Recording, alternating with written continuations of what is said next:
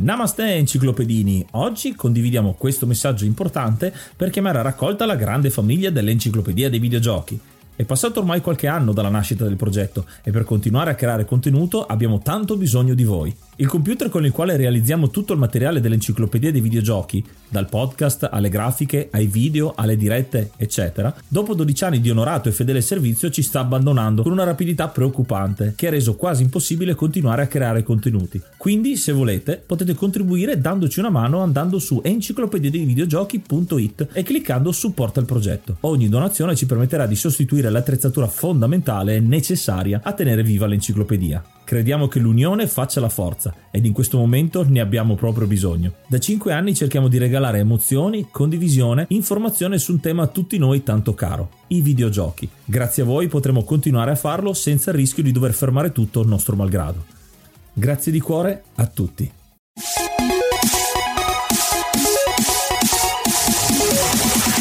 Namaste e benvenuti ad un nuovo episodio dell'Enciclopedia dei Videogiochi. Io sono Ace. E io sono Yuga e nel podcast di oggi parleremo di Snatcher. Ma prima di cominciare parliamo di qualche news. L'esperimento che vi abbiamo detto qualche puntata fa del consiglio a un amico è stato veramente un successo, quindi noi vi ringraziamo tantissimo per questa cosa, vi esortiamo a farlo ancora. È una cosa semplicissima, il passaparola, ma secondo me funziona parecchio, quindi se avete voglia di consigliare il nostro podcast a una persona, non vi chiediamo di condividerlo sui social che veramente vai a sparare nel mucchio, ma secondo me una persona che conoscete appassionata di videogiochi come voi potreste consigliargli questo podcast, quindi ci fa molto piacere. E a proposito di amici, abbiamo un amico come ospite, il nostro Barbaroffa. Benvenuto. Grazie, sono veramente contento di fare parte un po' della storia dell'Enciclopedia dei Videogiochi, insomma sono qui, sto sbavando, non vedo l'ora di iniziare. Arnaldo, ci siamo incrociati un bel po' di tempo fa, ho sempre voluto fare qualcosa con te, tra una cosa e l'altra abbiamo creato il podcast e quindi abbiamo trovato l'occasione per invitarti. Quando ti abbiamo chiesto il gioco da portare, una delle alternative è molto molto interessante, un gioco che personalmente conoscevo semplicemente di nome, ovvero Snatcher. Come mai vuoi parlare di Snatcher? Guarda, carissimo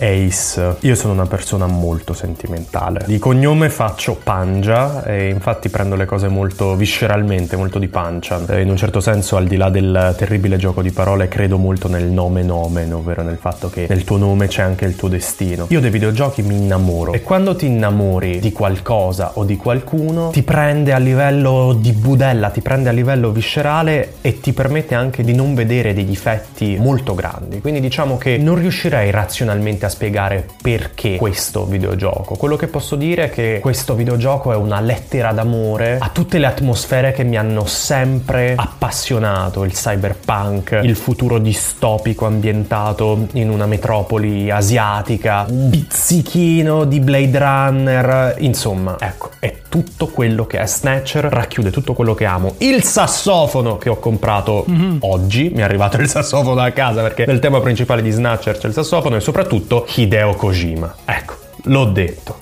Questo è il motivo. Ecco, io ti devo ringraziare per questa scelta perché un po' come Ace conoscevo questo gioco quasi solo di nome, ho visto qualche immagine qua e là in internet e devo dire che informandomi e studiando questo gioco, giocandoci per prepararmi per l'episodio, devo dire che è stata veramente una grande scoperta, non me lo aspettavo così dettagliato e con una storia così profonda. Guarda, mi fa veramente piacere, la storia è molto interessante, è molto appassionante e come ho detto questo videogioco che penso sia uscito nella versione a cui ci riferiamo Sega CD nei primi degli anni 90, immagino 92, ma avrete voi i dati più dettagliati, racchiude un concentrato di nostalgia. Parlo dal punto di vista estetico per l'eccellente pixel art, ma anche dal punto di vista del game design. Penso davvero che sia una perla che purtroppo è stata persa da tante persone, ma voglio dire, l'Enciclopedia dei Videogiochi è qui per questo, anche per suggerire delle perle che sono state overlooked dalla storia, sono state un po' trascurate. Esattamente, hai detto benissimo. Infatti con questo episodio cerchiamo proprio di farvi venire la voglia di giocare e di recuperare questo gioco che non è un classico fondamentalmente perché non è così famoso insomma come tanti altri titoli, ma è una chicca, davvero una chicca. Cominciamo a calarci in quello che è il mondo di Snatcher con il famoso sassofono di cui hai appena parlato, quindi questo è il tema principale di Snatcher.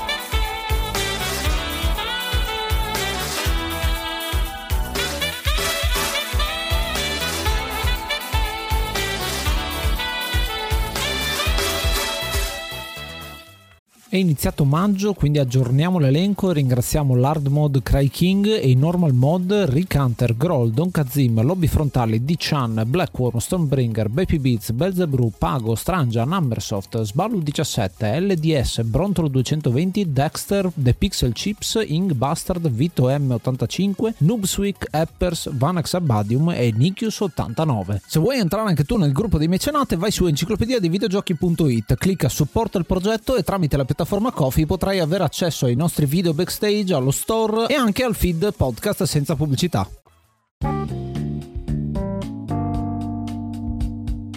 Il gioco di oggi è Snatcher, un gioco uscito nel 1994, sviluppato e pubblicato da Konami. È uscito inizialmente per PC 8801 e MSX2 e poi ci sono altre versioni per PC Engine, PlayStation, Saturn e la versione Sega CD, che è quella che tratteremo un po' più in questo episodio perché è anche l'unica che ha una traduzione europea, infatti le altre sono solamente in giapponese. È un'idea molto interessante ed è un remake fondamentalmente quello di Sega CD, perché il gioco originariamente è del 1988, non è completo tra l'altro, è il secondo titolo di Hideo Kojima che crea sull'MSX con notevoli difficoltà perché è un hardware che non permette tanta espansione. Infatti nel gioco originale manca tutto il terzo atto della storia, la storia in tre atti completa, manca il terzo atto che poi è stato finalmente concluso nelle versioni successive del 94 fino al 96, quando usciranno anche quelle per PlayStation, per Sega Saturn. Ciascuna di queste ha piccole differenze che cercheremo di trattare, tenendo però sempre presente il Sega CD, diciamo, come un po' la versione più trasversale e che raccoglie tutto quanto il contenuto degli altri, proprio perché è forse quella più completa. Ragazzi, ma voglio dire, siete bravissimi, ma avete mai pensato di aprire, la butto lì,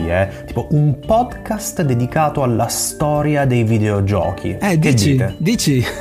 Siamo bravi. Essenzialmente avete detto tutto quanto voi dal punto di vista tecnico. Penso che sia degno sottolineare il fatto che la colonna sonora del NEC PC 8801 e dell'MSX2 hanno delle variazioni, perché banalmente il chip è diverso, ma soprattutto la variazione più grande si nota nel salto tra la generazione, diciamo, della fine degli anni 80, quindi NEC ed MSX2 oltre al PC Engine, e il Sega CD. Per Sega CD è stato rimasterizzato tutto, lo ricordiamo, il Sega CD aveva un supporto disco ottico, proprio CD, quindi alcune tracce erano letteralmente registrate sul supporto ottico, oltre al fatto di avere alcuni dialoghi registrati proprio con dei doppiatori. Molto particolare invece è il passaggio da Sega CD a PlayStation e Sega Saturn, con delle censure molto importanti, un cambiamento di estetica, parlo anche a livello di menu oltre che di colonna sonora, che ha fatto storcere il naso a tanti, me compreso. Ci sono dei riarrangiamenti di colonna sonora che onestamente sono molto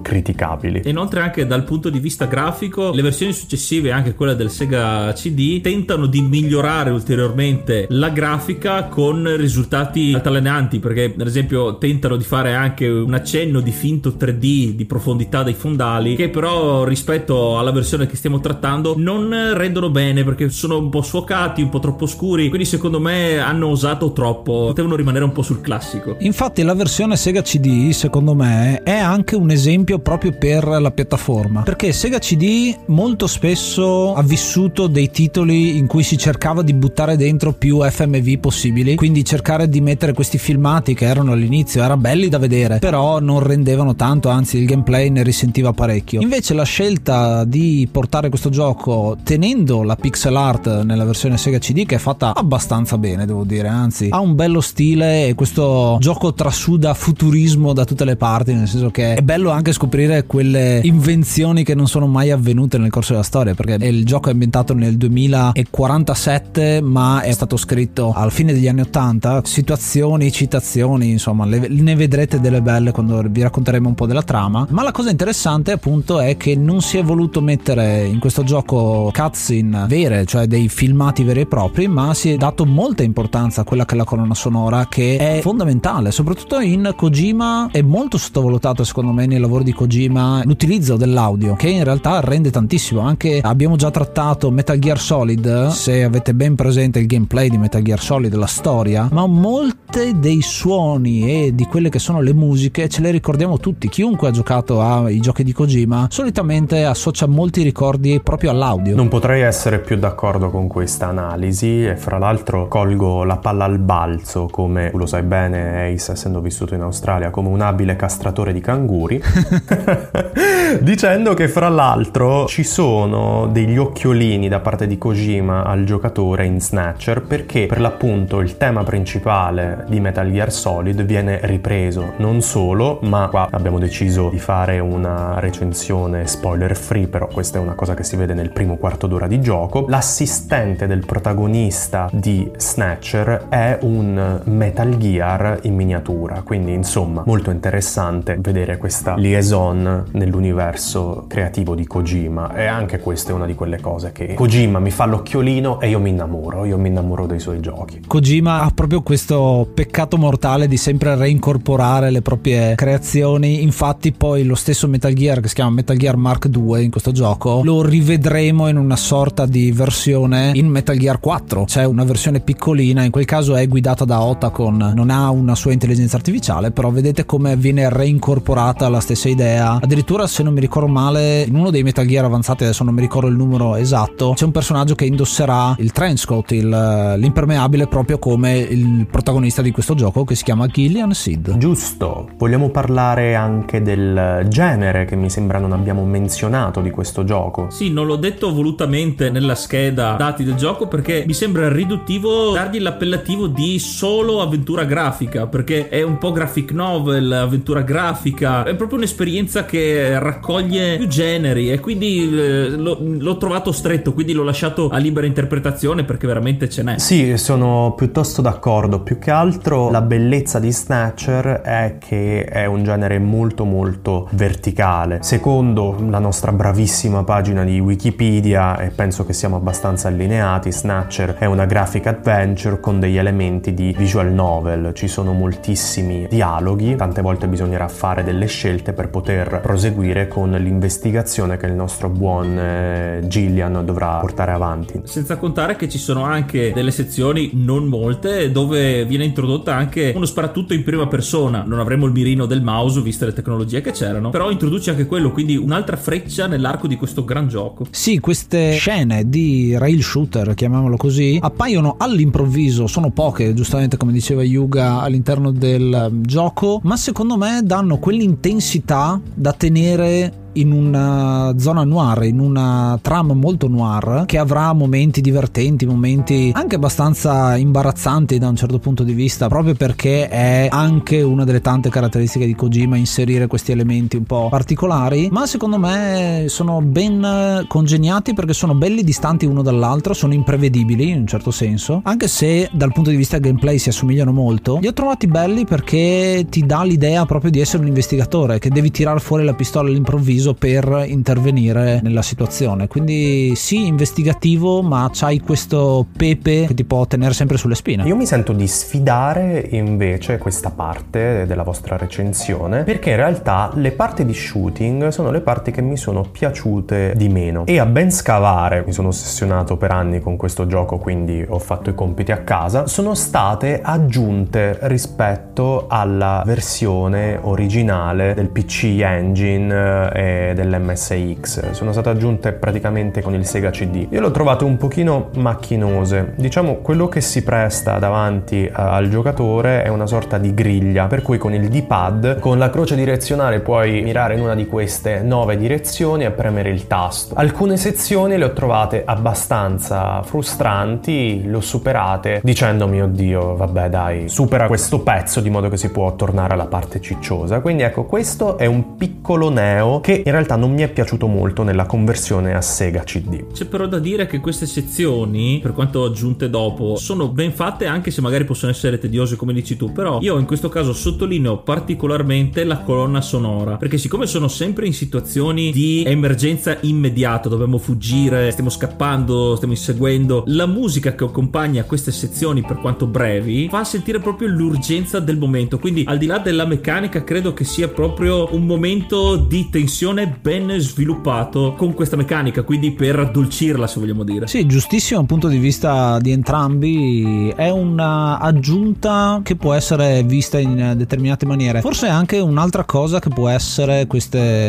sezioni siano un po' per rompere un po' di monotonia che c'è dal punto di vista gameplay naturale, perché questa avventura non è neanche un punto e clicca, perché non hai il mouse a andare a cercare, diciamo, sullo schermo le cose, ma in realtà il resto del gioco è molto a menu, quindi tu hai le varie azioni da poter fare, puoi guardare, puoi investigare e tante altre azioni che verranno fuori, e può essere monotono, diciamo, soprattutto se sei un giocatore abituato a giochi più action. Questo gioco decisamente non lo è, e quindi magari mettere una sezione più action può anche essere un modo per attirare un tipo di pubblico diverso. Sì, è una buona considerazione, questo è vero, anche se con un pizzico di malizia mi viene da pensare che un appassionato dei giochi action non verrà soddisfatto con questo piccolo stratagemma, un appassionato intellettuale come me, insomma, di giochi più speculativi può rimanere con l'amaro in bocca dalla rottura del ritmo narrativo che di per sé è eccellente di Snatcher. O magari è stato solamente un espediente per provare qualche altra astrusa periferica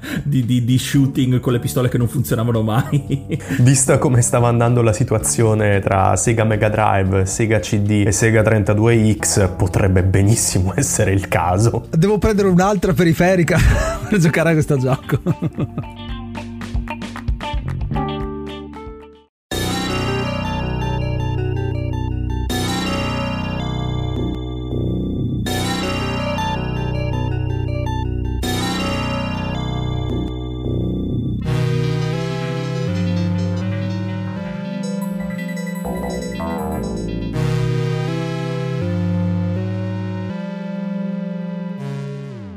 Vieni a seguire le registrazioni su twitch.tv/enciclopedia videogiochi per vedere come nascono gli episodi del podcast. La storia di Snatcher inizia con un bell'intro che ci fa sapere che nel passato, ovvero nel 1996, passato per adesso per noi ma nel gioco era un immediato futuro, c'è stata una grossa catastrofe di Chernobyl, quindi prende anche fatti realmente accaduti riarrangiandoli, dove un'epidemia scaturita da questo incidente ha ucciso metà della popolazione mondiale, e la situazione poi si è evoluta e 50 anni dopo sono stati scoperti questi Snatcher, che sono questi replicanti, questi robot che si nascondono con sembianze umane. Quindi vediamo già dei riferimenti ad altri film come può essere Terminator, They Live, molto ben curata. La nostra storia però si sposta, come diciamo, nel 2047 nella città di Neokobe in Giappone, dove c'è il nostro protagonista Gillian Seed, che deve iniziare il suo primo giorno di lavoro perché è stato trasferito alla sede dei Junker, questa unità speciale che si occupa di cacciare questi Snatcher che a quanto pare vogliono sovvertire l'ordine mondiale. Tra le varie citazioni a film, questo gioco prende pesantemente da Blade Runner. Giustamente parlavi di replicanti prima, proprio perché ci assomigliano molto come situazione, il protagonista, l'elemento noir, il vestito proprio che assomiglia molto al personaggio protagonista di Blade Runner, e anche a Attack of the Body Snatcher mi viene in mente anche un'altra cosa da cui prende proprio il titolo qua e là. Quindi questo gioco, diciamo che adesso si direbbe prende ispirazione, ma sotto tanti aspetti è proprio una copiatura palese, un omaggio ma proprio pesante, e lo vedremo ad esempio anche con alcuni elementi che sono stati censurati, ma non per violenza o per nudità, ma proprio per copyright, perché ad esempio c'è un poster di Madonna famoso che poi viene convertito, diciamo, in un altro tipo di immagine, insomma qualcosa del genere. Ma anche vedremo dei personaggi che sono di Konami stessa, altri franchise di Konami all'interno del gioco, che in alcune situazioni vengono cambiate. Altro esempio che secondo me è abbastanza palese: c'è un posto con l'insegna fuori che è il logo di Konami girato, e il posto si chiama Joy Division, che è il nome di un gruppo musicale. Questo è stato tolto ed è stato convertito nella versione Sega CD in La Caverna di Platone. Oh yes, e vabbè, ma d'altronde ragazzi, da Hideo Kojima non ci aspettiamo nient'altro che citazionismo su citazionismo. Una cosa interessante che ho scoperto proprio per caso: mi sono messo a seguire Hideo Kojima su Twitter e nell'intestazione c'è scritto Game creator, 70% of my body is made of movies, cioè il 70% del mio corpo è fatto da film e si vede. Hideo Kojima ha portato il cinema nel mondo dei videogiochi, cosa che fa storcere il naso un po' ai puristi che dicono no, il cinema deve essere il cinema, i videogiochi devono essere i videogiochi. Però anche lì io sono figlio della filosofia videoludica di Hideo Kojima, insomma secondo me il videogioco è necessariamente derivativo da tante altre cose, dalla musica per forza, la scrittura per forza e quindi anche dal cinema, quindi un videogioco molto derivativo per quanto mi riguarda è un'ottima cosa. Guarda, proprio su questo mi viene da dire, c'è una parola che si usava tantissimo una volta, adesso un po' si usa di meno, che è multimediale. Si diceva una volta per dire una cosa che è sia video che audio che interattiva, c'era tanto la parola interattiva utilizzata nel momento in cui i videogiochi non erano ancora così mainstream come adesso, ma la multimedialità è anche questo, è anche cinema che va a influenzare la musica, che va a influenzare il videogioco e così via. Le varie arti, i vari medium si vanno a influenzare uno con l'altro. Ecco, io qui aggiungerei anche del citazionismo o comunque dell'interconnessione tra più media anche per quanto riguarda gli anime giapponesi, perché il periodo tra gli anni 80 e 90 in Giappone negli anime c'era una forte corrente cyberpunk, noir e anche ultra violenta. Come ho detto, questo gioco è stato anche censurato in alcune versioni e anche gli anime di quel tempo venivano censurate nelle versioni non giapponesi. Anche lì secondo me questo gioco è stato ispirato, ma anche ispirato media dei cartoni giapponesi.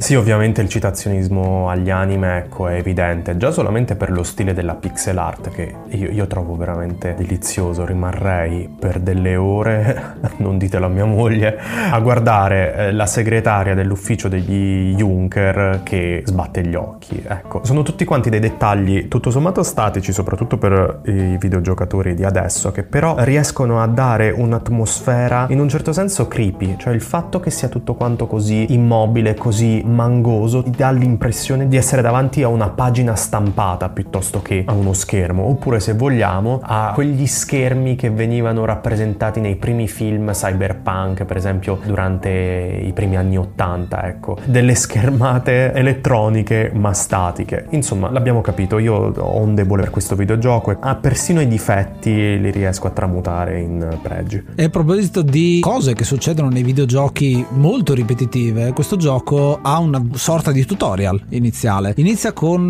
noi che possiamo guidare Gillian, non possiamo spostarlo fisicamente come si farebbe in qualsiasi gioco action, ma qua abbiamo delle schermate, giustamente fatte molto bene, dei fondali che sono molto interessanti come diceva giustamente Arnaldo, e abbiamo queste opzioni che sono guarda in giro, investiga, parla con questo personaggio e poco altro. Non possiamo neanche scegliere le battute da dire, ma semplicemente potremmo fare parla e scegliere l'argomento fondamentalmente, quindi da questo punto di vista è molto semplicistico e questa versione di tutorial è esplorare quello che è il nostro quartier generale. Parleremo con tutti quanti i membri dello staff, a partire appunto dalla segretaria che ci accoglie con i suoi begli occhioni, e poi pian piano andremo a scoprire tutti quanti gli altri. Ci verrà presentato il mitico robottino Metal Gear Mark II, che personalmente ha una voce fatta veramente bene. A proposito, non abbiamo parlato di questo, il gioco nella versione Sega CD è doppiato anche quasi per interezza, almeno ci sono tantissime parti doppiate, e devo dire che non è neanche niente male, dà molto secondo me di atmosfera. È abbastanza cheesy il doppiaggio, nel senso che non è proprio attoriale a livello assurdo, ma secondo me funziona molto bene a definire i personaggi con queste voci molto particolari. Io ho apprezzato tantissimo la voce robotica di Metal Gear. Metal, introduce yourself.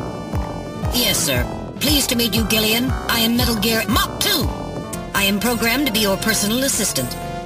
E anche i momenti in cui si mettono a litigare Gillian e Metal Gear su alcune cose, perché giustamente Metal Gear ha una intelligenza artificiale e deve fare un po' il sapientino ogni tanto, che ci sta. È un po' la stessa cosa che vedremo nel rapporto che c'è tra Snake e Otacon in seguito. Si vede che questo è un argomento molto caro a Hideo Kojima, che poi, voglio dire, siamo cresciuti tutti quanti con questa dicotomia del duro e del nerd. Penso all'immaginario dei film anni 80 dove c'è il taca taca taca, devo entrare nel mainframe e forzare le... dillo in inglese. Dobbiamo spaccare i culi. Adesso capisco. Bam! Cioè, ecco, questo dialogo tra il nerd e il tizio che deve invece proverbialmente spaccare i culi, ce lo immaginiamo. Ecco, mi è piaciuto molto quello che hai detto, Ale, sul tono di voce degli attori. Non è ai livelli scandalosi del primo Resident Evil, cioè quello insomma, diciamo. Però è vero, non ha il crisma della professionalità degli attori a cui siamo abituati adesso che doppiano videogiochi. C'è una certa impostazione, una certa rigidità che però fa quello che c'è scritto sulla scatola. Mi ricordo un po' i primi doppiaggi dei videogiochi anche arcade. Proprio ultimamente mi stavo massacrando con Neo Turf Master, il gioco di golf. Mamma mia, fantastico. Però, cavolo, le voci in inglese sono atroci in dei punti. Sono proprio, non lo so, quando fai birdie o quando scazzi il par. Oh no! Cioè, proprio questo manierismo che è figo. E un po' lo ritrovo in questo Snatcher. Essendo doppiaggio inglese, e gli americani non sono tanto abituati a fare doppiaggio fuori da quello che è l'animazione. Quindi i cartoni animati sì, vengono doppiati, ma i film non servono perché la maggior parte sono già in lingua inglese. Quindi c'è un po' questo forzare le voci, c'è una cultura completamente diversa se pensiamo a quello che è il doppiaggio in italiano o lo stesso doppiaggio giapponese che è stra avanti sotto tantissimi aspetti. Però c'è questa forzatura, questa quasi caricaturizzazione di personaggi che, se uno ascolta, che ne so, mi viene in mente adesso perché l'ho visto da poco, il cartone animato che girava di Sonic con il personaggio che parlava, o mi viene in mente Mighty Max, che hanno tutte queste voci molto potenti, ma anche lo stesso He-Man aveva il doppiaggio inglese questa cosa. Più o meno gli anni sono quelli, fine anni 80, inizio anni 90. Il doppiaggio giapponese ha anche un tono molto diverso dal tono americano, quindi come dici tu, estremizzare e caricaturare le voci è una pratica che hanno usato spesso, come detto, nei cartoni, e molto spesso sembra anche una presa in giro, uno scherzo. Mi viene un esempio su tutti, il meme di It's Over 9000 di Dragon Ball, che nella versione giapponese la dice in una certa maniera, per estremizzarla in inglese viene fatto con un primo doppiaggio incredibile che è rimasto nella storia. Crea involontariamente delle situazioni grottesche. Beh, visto che hai citato un meme, io adesso citerei cartoni animati, videogiochi. Ma ve lo ricordate il cartone animato di The Legend of Zelda dove c'era Link castano che era insopportabile? E c'è un meme diventato famoso di Link che dice "Well, excuse me, princess", proprio in questo modo, con questo su giù così. È terribile. Dovete andare a beccarvelo su YouTube se non l'avete mai sentito. Molto molto interessante. E tornando su Snatcher, una cosa che fa molto molto bene Snatcher è passare di tono molto facilmente tra una situazione molto divertente e una situazione molto tesa. Infatti ci sono delle scene belle crude all'interno di tutto il gioco.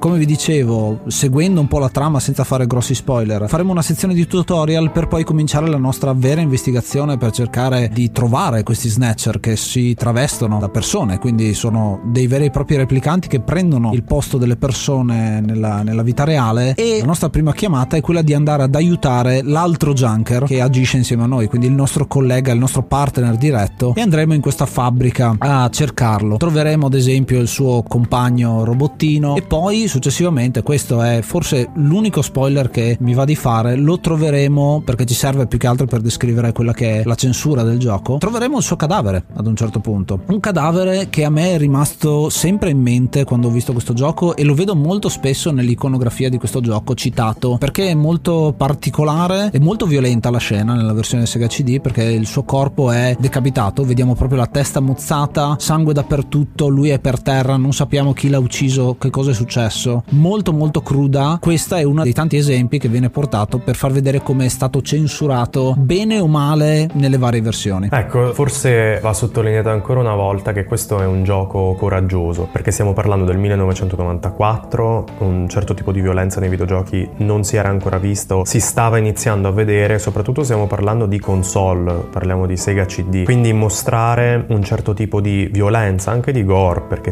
ci sono delle scene proprio al limite dello splatter, come il cadavere che hai citato tu, che mi è rimasto molto molto impresso, ma anche altri cadaveri, alcuni palesemente in avanzatissimo stato di decomposizione.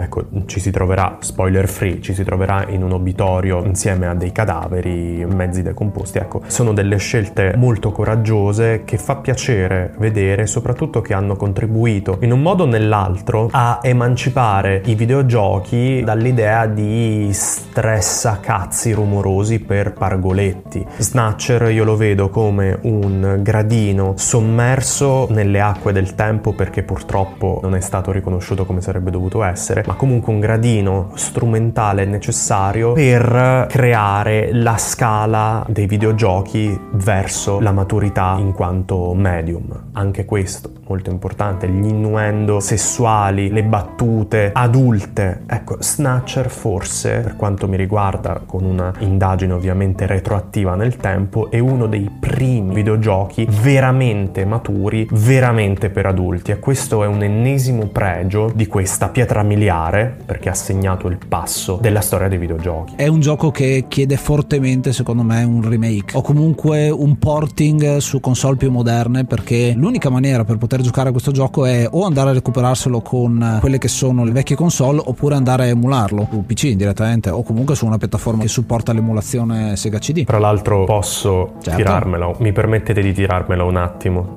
Ho una vita triste, sono chiuso in casa come tutti durante la pandemia, me la voglio tirare. Posso raccontare della mia prima esperienza a giocare a Snatcher, perché è veramente... Assolutamente sì, vai pure. Nel 2017 ho vissuto per un anno a Taiwan per andare a studiare il cinese tradizionale.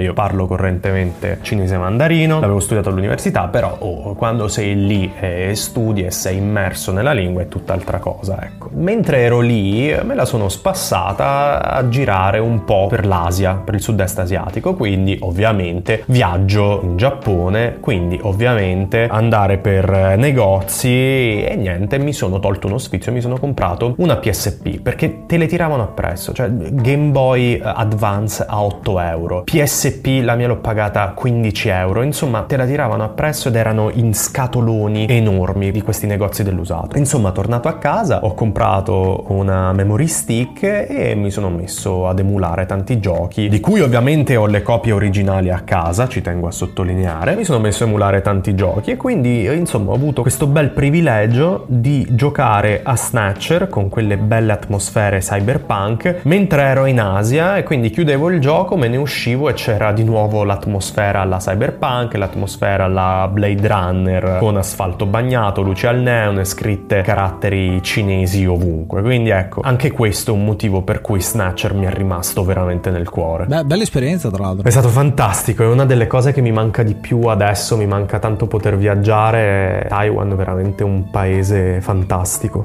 Wow. Ecco, l'immaginario e la visuale molto evocativa che ti ha legato a questo gioco e anche l'esperienza fuori. E anche questo gioco, essendo cyberpunk e noir, però comunque mantiene una certa meccanica attuale, perché abbiamo visto le tecnologie, gli snatcher, però per indagare usiamo le vecchie tecniche, perché nonostante abbiamo Metal Gear che ci dà una mano con le indagini, con l'analisi delle prove che abbiamo, dobbiamo sfruttare il nostro fiuto da detective, e sfruttando una cosa molto semplice, quella che vediamo adesso. Il cadavere che abbiamo appena trovato ha delle tracce sotto le unghie, la classica traccia sotto le unghie da combattimento, e quindi qua usiamo le tecnologie nuove però con un metodo vecchio. È molto vero, se possiamo dirlo, come videogioco, come esperienza. Sì, la tecnologia c'è, ma è ben utilizzata. Sia il nostro compagno che ci darà una mano dandoci le informazioni all'interno di tutta quanta la storia, il nostro computer che abbiamo a casa. Altra cosa interessante è che adesso noi abbiamo tutto nel palmo di una mano con un telefono, ma in questo caso nel 2047 devi andare alla centrale a aprire il tuo computer, che è grande come tutta la stanza, per analizzare i dati. Ed è anche un'altra citazione di Blade Runner, che ha previsto nella stessa identica maniera il telefono. In Blade Runner c'è il telefono a gettoni, il videofonino a gettoni, chiamiamolo così. In questo caso ci sono le videotelefonate, ma appunto statiche, non hai nessun dispositivo portatile per poterlo fare, e l'ho trovata una cosa abbastanza interessante. L'unico appunto è il nostro collega che ogni tanto ci dà uno schermo a disposizione. Questa cosa di avere il computer personalmente l'ho trovata molto interessante, perché ci sono dei minigiochi in cui dovremo risolvere dei puzzle che sono proprio di tecnica forense, quindi degli identikit, cercare delle parole, scoprire delle password che ci serviranno poi all'interno di tutta quanta la storia. L'ho trovato abbastanza interessante come minigioco e mi dà un po' quella sensazione da investigazione pura, da Sherlock Holmes, quindi deduttiva. Mi è venuto in mente anche proprio come nei cartoni, visto che abbiamo parlato anche di anime eccetera eccetera, di Conan c'è la risoluzione del mistero più o meno nella stessa maniera, nel senso con un bel ragionamento deduttivo che ti porta a andiamo in quel luogo a scoprire veramente dov'è l'assassino o il colpevole. E infatti, come dicevo, è anche molto interessante mezzo che ti mette a disposizione il computer della centrale, dove puoi inserire i nomi, i luoghi di interesse e ne puoi sapere di più, ma anche prima di effettivamente avere a che fare con la scena, con quel determinato personaggio, puoi anche solo fare una ricerca, avere la tua Wikipedia o comunque il tuo software, il tuo archivio della polizia apposito. L'ho trovato molto bello,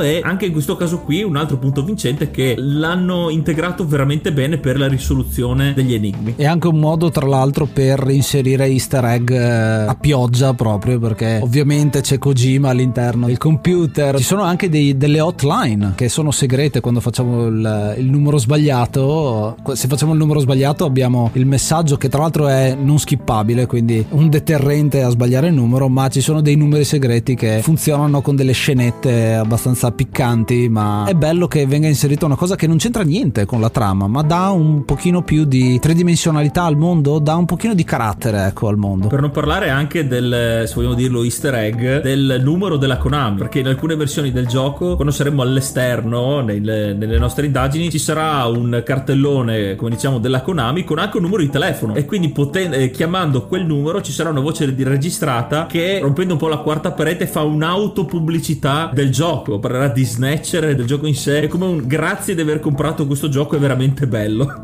Vabbè, questo è classico Kojima, poi queste cose sono state riprese anche veramente nel Metal Gear Solid per PlayStation, con le frequenze codec, con gli easter egg, insomma questa è una cosa classica. Ma visto che ci siamo, visto che hai parlato di linee hot, no Ale, io a questo punto strizzerei l'occhio ai nostri ascoltatori e parlerei anche delle censure zozze, per così dire, all'interno di Snatcher, perché ci sono delle censure tra la versione giapponese e la versione americana. Per esempio, ovviamente intendo americana ed europea, per esempio scena di un personaggio ragazza che si fa la doccia, e ecco, nelle versioni giapponesi c'è una scena di nudo integrale di spalle, però di nudo integrale di una ragazzina che mi sembra che abbia 14 anni, quindi insomma una cosa un po' alla giapponese. Adesso magari qualche anime si è inventato il fatto, no ma ha il corpo di una ragazzina ma in realtà è un demone di 1000 anni. Non proprio.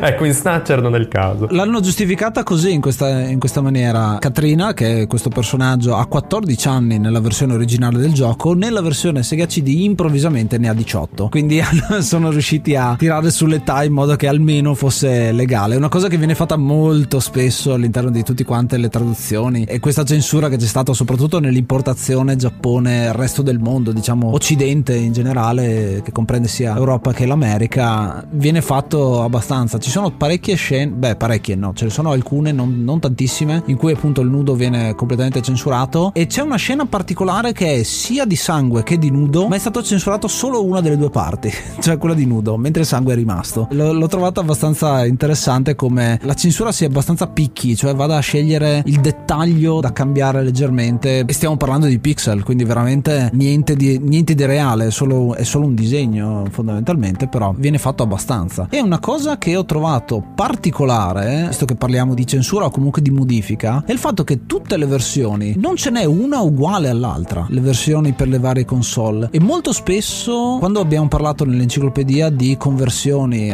faccio uno degli episodi più recenti, Mortal Kombat, gli sprite non vengono ridisegnati, ma vengono semplicemente scalati e buttati all'interno delle varie conversioni. In questo caso c'è tanto lavoro di proprio ridisegno di quelle che sono tutti quanti gli sprite del gioco, comunque dei fondali eccetera eccetera, con anche gli esperimenti 3D che parlavamo in precedenza, ma molto raramente c'è un semplice rescaling, diciamo, dell'immagine e buttata dentro, perché molto spesso c'è molto di legato a quello che è la palette grafica che la piattaforma va ad offrire. E devo dire che c'è un'attenzione particolare, a volte è riuscita bene, a volte è riuscita male, ma si vede che ci ha lavorato qualcuno dietro, ecco, questo sì. Purtroppo l'eccezione che conferma la regola di quello che dici è il passaggio PSX, quindi PlayStation, e Sega Saturn, che mi sembra che siano state fatte con la fotocopia, ma guarda, è l'eccezione che conferma quello che dici, perché René Ferretti direbbe che quelle due sono le versioni fatte un po' alla cazzo di cane. La versione per PlayStation e Sega Saturn, mamma mia, terribili,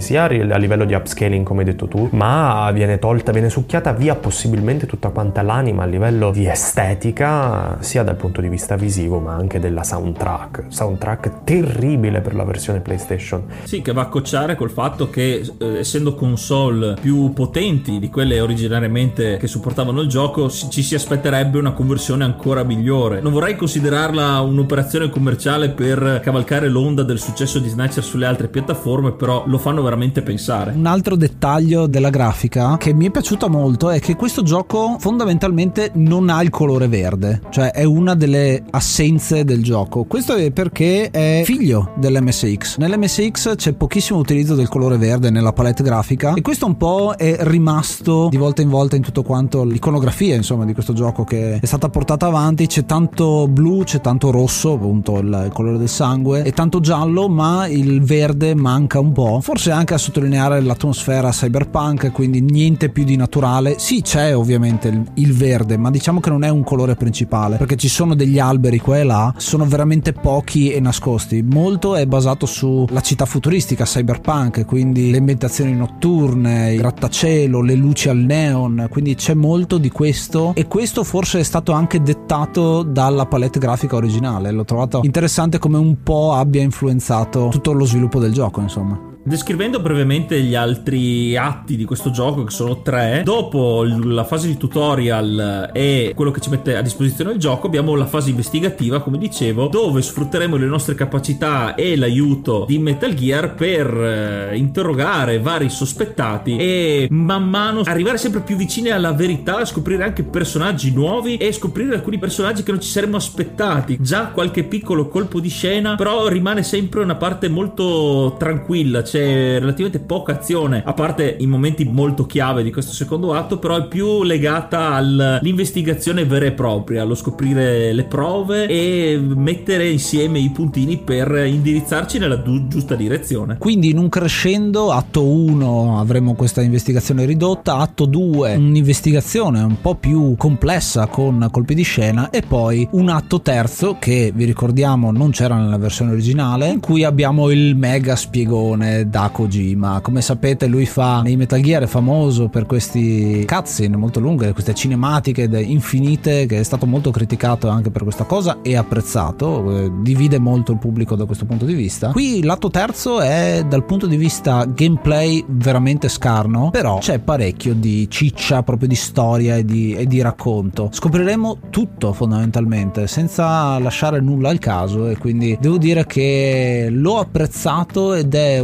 molto spesso, ecco, adesso mi viene in mente, nei videogiochi che uscivano al tempo c'è tanto di gameplay e poi il finale ti lascia con l'amaro in bocca, o semplicemente c'è scritto congratulation come c'era scritto in alcuni giochi, o qualcosa del genere. Questo gioco fa l'esatto opposto, nel senso che tu hai fatto la maggior parte del tuo lavoro nell'atto 2, proprio come nei film succede. La scena madre non è mai alla fine dei film, o meglio è raramente alla fine dei film, ma soprattutto è in mezzo la parte di azione pura, comunque di rivelazione, e la parte terza è un modo per arrivare a casa finale. È proprio una maniera per premiarti di tutto quello che hai fatto fino adesso. Sei riuscito a scoprire la verità, adesso ti racconto qual è la verità. Piccola sciocchezzuola che però è legata a quello che stiamo dicendo, e a proposito di film, cinematografia, ma voi siete della scuola di pensiero che Die Hard sia un film di Natale o no? È assolutamente un film di Natale, dai. Ok, Yuga, tu che dici? Ma mi trovi pienamente d'accordo, è un classico film di Natale che bisognerebbe vedere ogni anno. E anche Snatcher è un gioco di Natale. Ma che bravissimo, qualcuno ha fatto i compiti a casa. Esatto.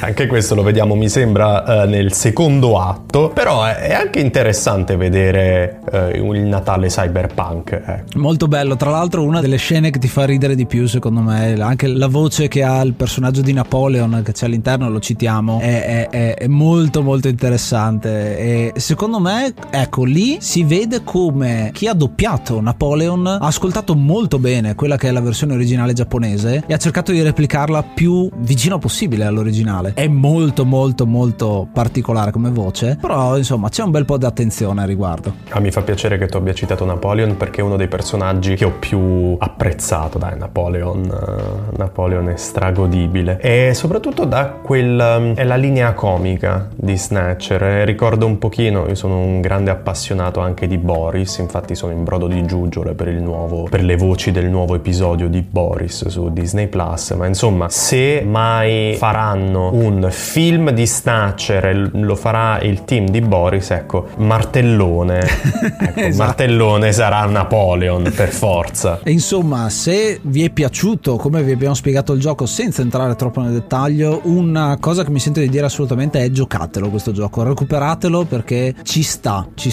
ed è una maniera, secondo me, per tutti gli appassionati anche di Kojima stesso, che sono molto legati al mondo di Metal Gear, possono vedere come le idee che ha in mente siano nate qua, perché stiamo parlando del secondo gioco di Kojima, quindi lui aveva appena finito Metal Gear, quello originale per MSX, che non aveva ancora gli elementi, era un gioco molto scarno da un certo punto di vista, e qui ha messo la parte di trama al centro, che poi utilizzerà proprio come trampolino di lancio quando farà uscire i giochi successivi. È un modo, secondo me, questo gioco gli ha dato modo di scrivere i suoi comandamenti, la sua bucket list di cose che vuole mettere in ogni gioco, e poi l'ha fatto effettivamente, e lo vedremo nei Metal Gear, ma anche in tutti gli altri giochi che ha fatto, anche Police Notes, che prima o poi affronteremo, è un altro dei grandi titoli, insomma, che ha tutti questi elementi. Un vero fan di Kojima non può definirsi tale se non ha, se non altro, accarezzato la superficie di Snatcher. Mi rendo conto che come genere, ecco, Snatcher non è per tutti, perché è un gioco forse un po' cerebrale, il che è anche un paradosso, mi rendo conto, innamorarsi a livello viscerale di un gioco così cerebrale. Però, come ha giustamente sottolineato Ace, ecco, è proprio la stesura della bucket list di Kojima. Forse il primo Metal Gear è un po' troppo acerbo, sia dal punto di vista tecnico che dal punto di vista proprio di idee, di scrittura, tanto è vero che qualcuno con una provocazione dice che Metal Gear Solid per PlayStation 1 è di per sé un remake piuttosto che un gioco originale. Ecco, secondo me Snatcher, ma lo ha già detto benissimo Alessandro, io lo sto solamente parafrasando, è un passaggio intermedio, voglio riprendere l'immagine che avevo suggerito precedentemente, è un gradino sommerso dalle acque del tempo di questa scala molto molto ripida e importante che porta i videogiochi a una maturità mediatica.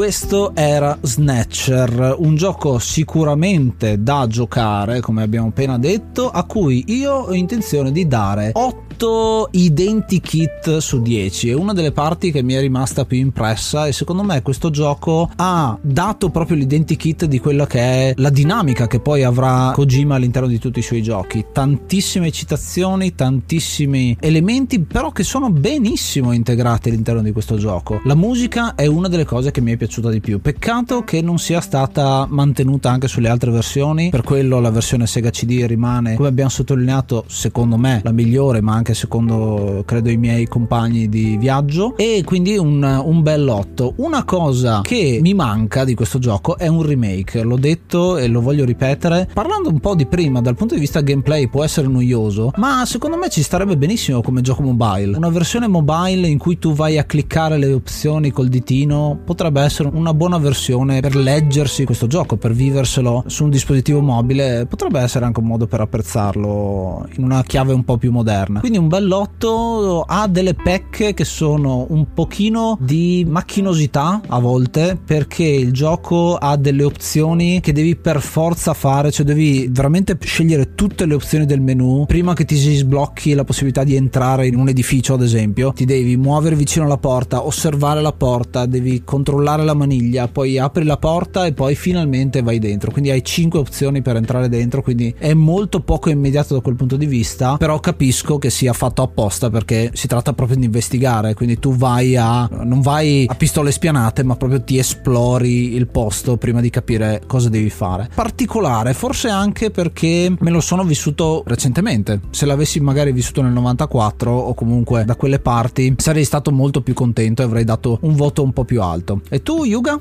Qui mi trovi d'accordo, perché anch'io gli do 8 telefoni, videotelefoni da muro su 10. È un gioco che anch'io ho scoperto appunto per questa puntata, è stata una bellissima sorpresa. Oltre al comparto tecnico, veramente di tutto rispetto per quegli anni lì, la cosa che mi è rimasta di più di questo gioco è come viene affrontata la storia. Essendo appassionato di cartoni giapponesi e di film cyberpunk tra gli anni 80 e 90, viene ricreato molto bene con citazioni prese da film, ispirazioni e anche a posteriori ispirazioni che questo gioco ha dato ad altri progetti, altri film, altri cartoni. Mi è veramente piaciuto scoprire la storia come andava avanti, anche perché nel terzo atto noi siamo rimasti senza spoiler, però mi piace quando la storia si svolge in una certa maniera per poi darti un twist alla fine e ti spiega, e allora vai a capire come mai sono state fatte determinate cose. È una cosa che apprezzo molto e vado matto nei film così, quindi è stato il punto a favore di Snatcher per un voto così alto. Tolgo qualcosina per lo stesso motivo tu, Ace, perché il fatto di non essere immediato, soprattutto dal punto di vista dei dialoghi, perché devi fare tutte le opzioni per poter andare avanti, ma soprattutto nei dialoghi non è così immediato. Abituati con gli RPG dove tu parli con un personaggio, un NPC, un personaggio non giocante, una volta avrà sempre la stessa linea di dialogo. In questo caso è necessario che tu parli più volte con lo stesso personaggio per mandare avanti la conversazione, quindi non verrà messa tutta, non verrà visualizzata tutta, ma dovremo scoprirla noi un po' alla volta. Questo mi ha tolto un pochino di ritmo al gioco, ma è veramente una pecca minima, veramente un gran bel gioco. E tu, Arnaldo, invece cosa ne pensi di questo gioco? Guardate, io mi trovo in linea di massima allineato a voi, però voglio dare 9 assoli di sassofono su 10. Mi sento di dare quell'assolo di sassofono in più rispetto a voi, proprio perché stiamo parlando del 1994, quindi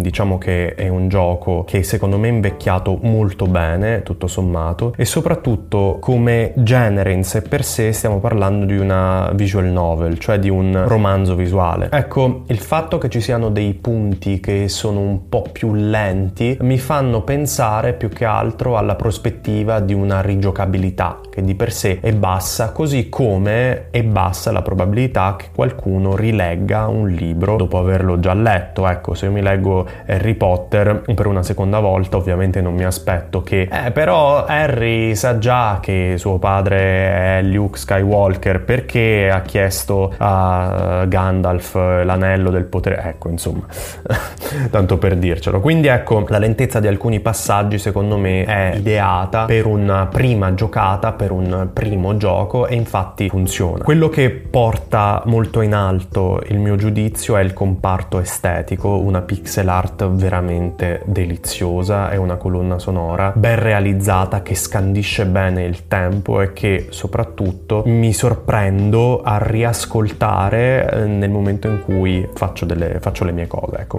mi ricordo, ecco, ascolto spesso e volentieri la colonna sonora di Snatcher. Un'altra cosa che gonfia il punteggio è la filosofia Kojima. Come avete detto giustamente precedentemente, Kojima è famoso per questi spiegoni, volendo, molto divisivi nel pubblico, che però piacciono. Se voglio andare a vedere un film un po' leggero ma dalle tematiche importanti, esistenziali, con un certo conflitto con i propri genitori, specialmente con il proprio padre, delle inquadrature estremamente geometriche, io mi vado a vedere Wes Anderson. Se non mi piacciono queste cose, ecco, non guardo Wes Anderson. Quindi ecco, secondo me questo è un gioco che vale tanto, ma per il pubblico giusto, in linea di massima come tutti i giochi di Kojima.